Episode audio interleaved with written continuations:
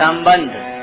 पूर्व श्लोक में दी हुई आज्ञा को अब भगवान आगे के दो श्लोकों में क्रमशः अन्वय और व्यतिरेक रीति से दृढ़ करते हैं।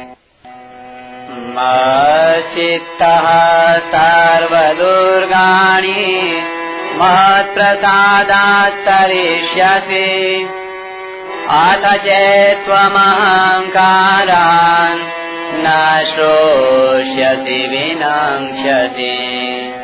अठावनवा श्लोक। मेरे में चित्त वाला होकर तू मेरी कृपा से संपूर्ण विघ्नों को तर जाएगा। और यदि तू अहंकार के कारण मेरी बात नहीं सुनेगा तो तेरा पतन हो जाएगा। व्याख्या। मत चित्त सर्व दुर्गाणी मत प्रसादात तरिष्यसी। भगवान कहते हैं कि मेरे में चित्त वाला होने से तू मेरी कृपा से संपूर्ण विघ्न, बाधा, शोक, दुख आदि को तर जाएगा। अर्थात, उनको दूर करने के लिए तुझे कुछ भी प्रयास नहीं करना पड़ेगा। भगवत भक्त ने अपनी तरफ़ से सब कर्म भगवान के अर्पण कर दिए। स्वयं भगवान के अर्पित हो गया। समता के आश्रय से संसार की संयोग जन्य लोलुपता से सर्वथा विमुख हो गया और भगवान के साथ अटल संबंध जोड़ लिया। यह सब कुछ हो जाने पर भी वास्तविक तत्व की प्राप्ति में यदि कुछ कमी रह जाए या सांसारिक लोगों की अपेक्षा अपने में कुछ विशेषता देखकर अभिमान आ जाए, अथवा इस प्रकार के कोई सूक्ष्म दोष रह जाए तो उन दोषों को दूर करने की साधक पर कोई जिम्मेवारी नहीं रहती। प्रत्युत, उन दोषों को, विघ्न बाधाओं को दूर करने की पूरी जिम्मेवारी भगवान की हो जाती है। इसलिए भगवान कहते हैं, मत प्रसादात करिष्यसी अर्थात, मेरी कृपा से संपूर्ण विघ्न बाधाओं को तर जाएगा। इसका तात्पर्य यह निकला कि भक्त अपनी तरफ़ से उसको जितना समझ में आ जाए, उतना पूरी सावधानी के साथ कर ले। उसके बाद जो कुछ कमी रह जाएगी, वह भगवान की कृपा से पूरी हो जाएगी। मनुष्य का अगर कुछ अपराध हुआ है तो वह यही हुआ है कि उसने संसार के साथ अपना संबंध मान लिया और भगवान से विमुख हो गया। अब उस अपराध को दूर करने के लिए वह अपनी ओर से संसार का संबंध तोड़कर भगवान के सम्मुख हो जाए। सम्मुख हो जाने पर जो कुछ कमी रह जाएगी, वह भगवान की कृपा से पूरी हो जाएगी। अब आगे का सब काम भगवान कर लेंगे। तात्पर्य यह हुआ कि भगवत कृपा प्राप्त करने में संसार के साथ किंचित भी संबंध मानना और भगवान से विमुख हो जाना यही बाधा थी। वह बाधा उसने मिटा दी तो अब पूर्णता की प्राप्ति भगवत कृपा अपने आप करा देगी। जिसका प्रकृति और प्रकृति के कार्य शरीर आदि के साथ संबंध है, उस पर ही शास्त्रों का विधि निषेध, अपने वर्ण आश्रम के अनुसार कर्तव्य का पालन आदि नियम लागू होते हैं। और उसको उन उन नियमों का पालन ज़रूर करना चाहिए। कारण कि प्रकृति और प्रकृति के कार्य शरीर आदि के संबंध को लेकर ही पाप पुण्य होते हैं, और उनका फल सुख दुख भी भोगना पड़ता है। इसलिए उस पर शास्त्रीय मर्यादा और नियम विशेषता से लागू होते हैं। परंतु जो प्रकृति और प्रकृति के कार्य से सर्वथा ही विमुख होकर भगवान के सम्मुख हो जाता है, वह शास्त्रीय विधि निषेध और वर्ण आश्रमों की मर्यादा का दास नहीं रहता। वह विधि निषेध से भी ऊँचा उठ जाता है, अर्थात उस पर विधि निषेध लागू नहीं होते, क्योंकि विधि निषेध की मुख्यता प्रकृति के राज्य में ही रहती है। प्रभु के राज्य में तो शरणागति की ही मुख्यता रहती है। जीव साक्षात परमात्मा का अंश है। यदि वह केवल अपने अंशी परमात्मा की ही तरफ़ चलता है तो उस पर देव, ऋषि, प्राणी माता पिता आदि, आप्तजन और दादा, परदादा आदि पितरों का भी कोई ऋण नहीं रहता, क्योंकि शुद्ध चेतन अंश ने इनसे कभी कुछ लिया ही नहीं। लेना तभी बनता है जब वह जड़ शरीर के साथ अपना संबंध जोड़ लेता है। और संबंध जोड़ने से ही कमी आती है। नहीं तो उसमें कभी कमी आती ही नहीं। ना भावो विद्यते सतह जब उसमें कभी कमी आती ही नहीं तो फिर वह उनका ऋणी कैसे बन सकता है? यही संपूर्ण विघ्नों को तरना है।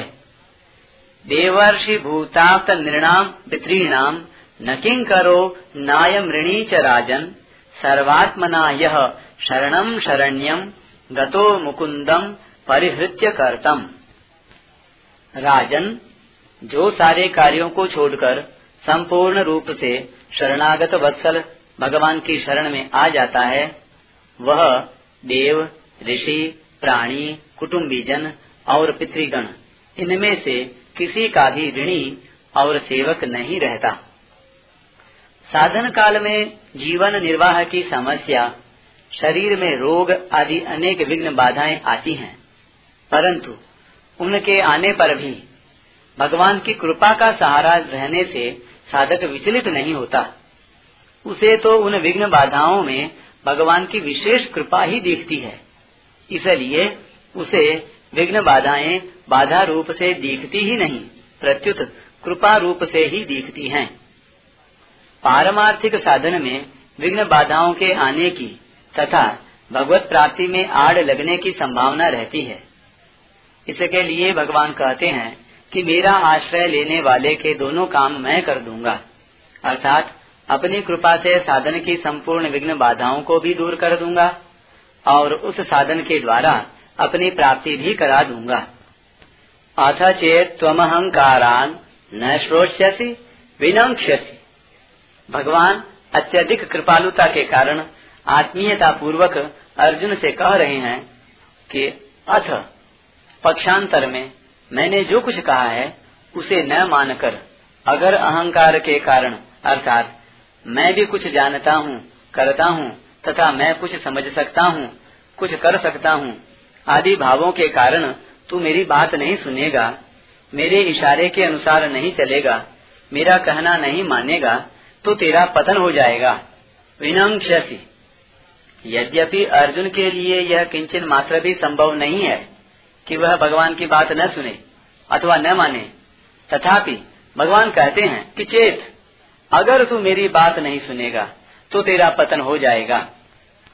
तात्पर्य यह है कि अगर तू अज्ञता, अर्थात अनजान पने से मेरी बात न सुने, अथवा किसी भूल के कारण न सुने तो यह सब क्षम्य है।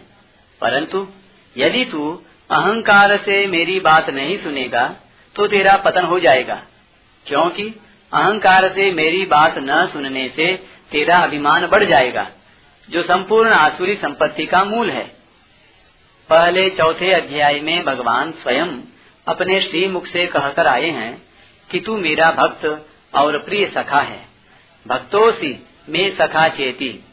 और फिर नवे अध्याय में उन्होंने कहा है कि हे अर्जुन तू प्रतिज्ञा कर कि मेरे भक्त का पतन नहीं होता। कौनतेय प्रति जानी ही नमे भक्त प्रणश्यति। इससे सिद्ध हुआ कि अर्जुन भगवान के भक्त हैं। अतः वे कभी भगवान से विमुख नहीं हो सकते, और उनका पतन भी कभी नहीं हो सकता। परंतु वे अर्जुन भी यदि भगवान की बात नहीं सुनेंगे तो भगवान से विमुख हो जाएँगे, और भगवान से विमुख होने के कारण उनका भी पतन हो जाएगा। तात्पर्य यह कि भगवान से विमुख होने के कारण ही प्राणी का पतन होता है, अर्थात वह जन्म मरण के चक्कर में पड़ता है।